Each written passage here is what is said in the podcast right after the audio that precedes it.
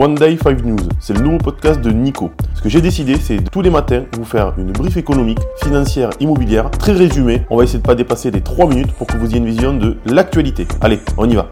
Bienvenue à ces actualités du 22 juin 2023. News un peu particulière, séminaire d'entreprise. Je fais cette news depuis l'étranger. Allez, on y va. Elon Musk assure également des investissements importants en Inde.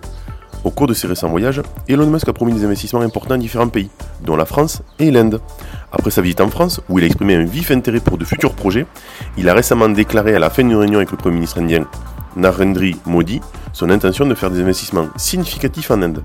Alors que Tesla dispose également de 4 usines d'assemblage de voitures et d'une cinquième en construction au Mexique, Musk a indiqué sa volonté d'augmenter sa capacité de production, suscitant une compétition entre les pays pour attirer les investissements du constructeur.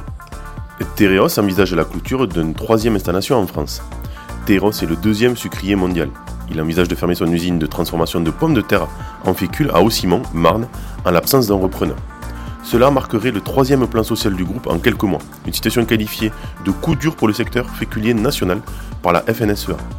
Malgré plusieurs manifestations d'intérêt, la concrétisation d'un projet de cession à court ou moyen terme semble improbable.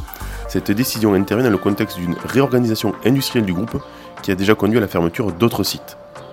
Livret A, la popularité persiste parmi les Français. Les Français continuent d'affluer vers le livret A, avec une collecte nette de 2,47 milliards d'euros au mois de mai selon la Caisse des dépôts.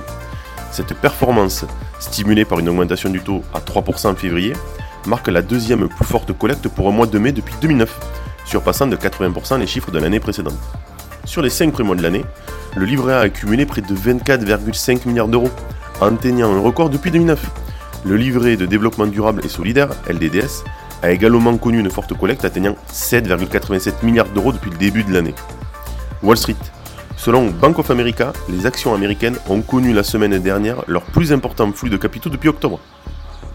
Durant la semaine du 12 au 16 juin, les actions américaines ont connu un afflux record de capitaux depuis octobre, avec un investissement net de 4,8 milliards de dollars selon Bank of America. Le SP 500 a atteint des sommets inédits en 14 mois, attirant principalement des hedge funds et des clients institutionnels. 7 des 11 secteurs boursiers ont vu des flux positifs avec une prédominance notable dans les services de communication, de la consommation discrétionnaire. Cependant, le secteur de la technologie a connu pour la première fois cette année une tendance négative sur 4 semaines, malgré une contribution majeure à l'os du SP 500 depuis le début de l'année. Wall Street accuse une baisse à la suite de l'interrogatoire de Powell. Wall Street a clôturé en baisse suite aux déclarations du président de la Réserve fédérale, Jérôme Powell. Soulignant que la lutte contre l'inflation était loin d'être terminée, il a laissé entendre que de nouvelles hausses des taux d'intérêt pourraient être envisagées. L'indice Dow Jones a perdu 0,30%, le SP 500 a chuté de 0,52% et le Nasdaq Composite a reculé de 1,21%. La mesure d'inflation préférée de la Fed, l'indice PCE, se maintient à niveau élevé à plus 44% en un an en avril. Allez, on part sur l'analyse. Les marchés principaux sont en baisse ce mercredi suite aux déclarations du dirigeant de la Fed concernant des hausses de taux d'intérêt à venir pour contrer l'inflation.